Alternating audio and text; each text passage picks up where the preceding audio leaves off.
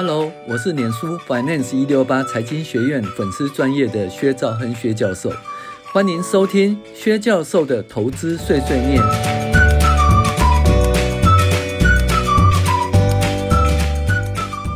各位网友，大家好，我是薛兆亨薛教授。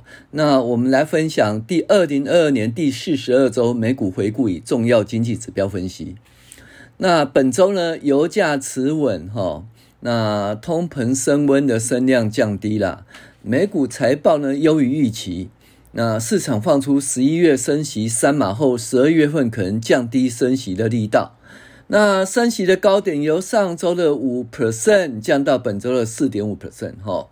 那同时呢，有关衰退哦，大家是讲衰退，可是现在有一个名词叫做温和衰退哦。那温和衰退的话，那同时有二零二三年是缓攻年的这个话语哈，整个空头的悲观哈，在周五的声音就降低了。那升息的声音呢，暂时止歇。那主要目前主要就不看经济数据了，我们看第三季的财报哈。那金融风暴的声音呢，随着瑞士信贷哈被看成是一个单一个案外呢，那金融业的财务报表也出现哈。降低金融风暴发生的几率啦。那虽然如此呢，我们仍然要看呢，月底公布的个人消费支出物价指数哈，也是会影响 FED 的风向跟决策。那其实呢，FED 哈在 CPI 公布啊是缓慢下跌，而且核心 CPI 而且持续升的数据后呢，我们觉得那个个人消费支出的 CPI 物价水准也应该是如此啦。意思就是说，呃，月底的呃 CPI 物价水准还是缓慢下跌，然后核心核心 CPI 还是会往上，无法控制。那市场会不会放大解读？哈，那如果市场放大解读的话，又说 FED 会升息，哈。那可是核心物价指数呢？其中有个房租指数呢，是一个落后指标啦，哈。那这个落后指标呢，纵使 FED 怎么升息都不会立刻降低啦，哦，会到未来一年后才慢慢的下来，哈。而且呢，不动产持续的衰退，房价下滑，那预期房租往下的几率是不变的哈，趋势也是不变的。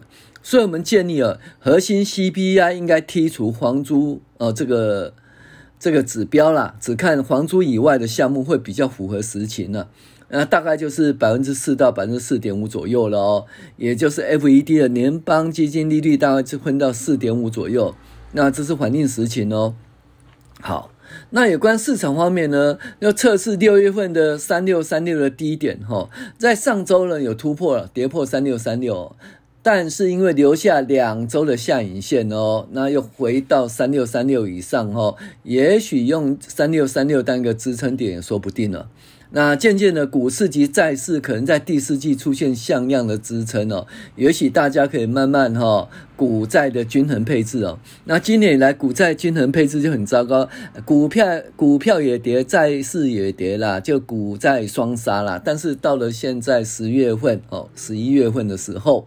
哦，也许就可以慢慢的改变这个趋势了哈。那目前风险相对的低，为什么？怎么讲哈？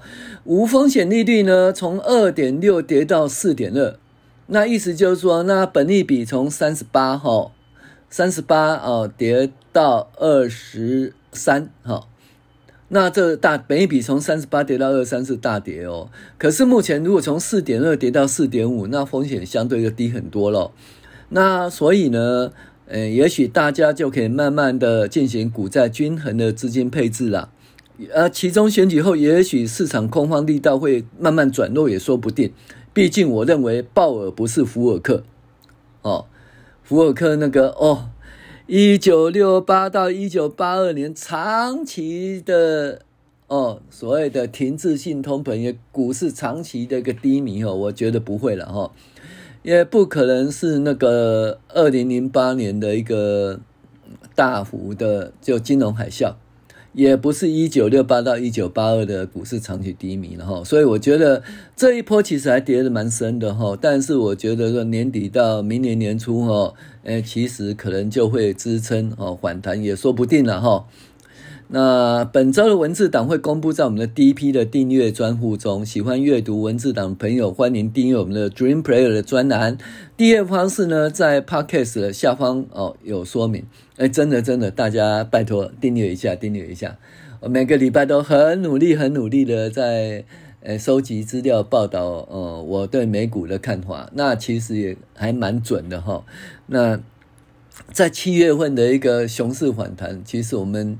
诶，有有预测到哈，那最近诶几周的股市下跌的原因，我们都有讲过，而且要重要的因素啦哈，其实我们都有预先提醒哈。好，那本周的各项大纲如下哦，数据追踪总共有一千一百一十四字，那详细内容大家去订阅第一批哈。看详细内容啊，那大纲是这样：上周由于油价持稳，日元在日本央行的护盘下拉升，美元只是短暂时下滑哈。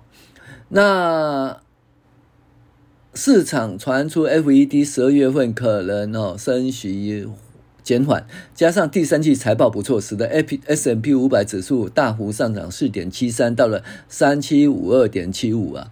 那本波测试六月份低档三六三六，虽然呃有暂时跌破，但是功败垂成，看起来六月份的三六三六是一个底部的支撑也说不定。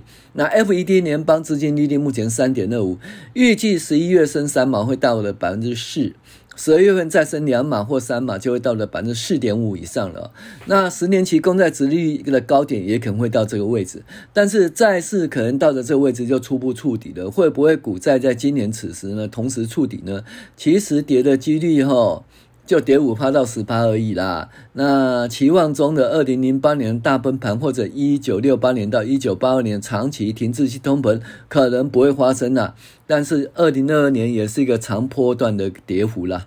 好，财经信息总共一一二八个字哈。美股的财报季优于预期哦。那市场出现十二月份的 FED 升息幅度可能呃趋缓的消息，有别于先前的景气衰退预期呢，啊出现了温和衰退的声音啊。目前是二零二三年反弹的说法越来越高喽。好，有关市况及个股财报哦。总共二三四一个字，大家预期金融风暴在第三季财报并列发生哦，而且金融业的财报还不错。那瑞士信道可能是单一事件呐、航空旅游业不错。美国对美国队中的 IC 战对 IC 设备业的影响，呃，可能不如预期的大。那苹果的呃 iPhone 十四 Pro 卖的不错，但是 iPhone 十四 Plus 卖的不好。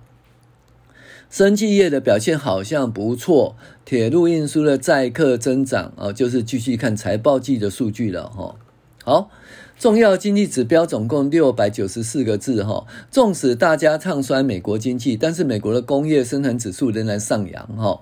那就业状况呢也不错哦，不动产市场不好，房价下滑。其实从零售销售的细节看得出，装潢及家具家电的市况不好，房租早已下跌，只是 CPI 指数追踪是旧的合约，无法反映现况。建立核心 CPI 的剔除房租的项目来看比较准。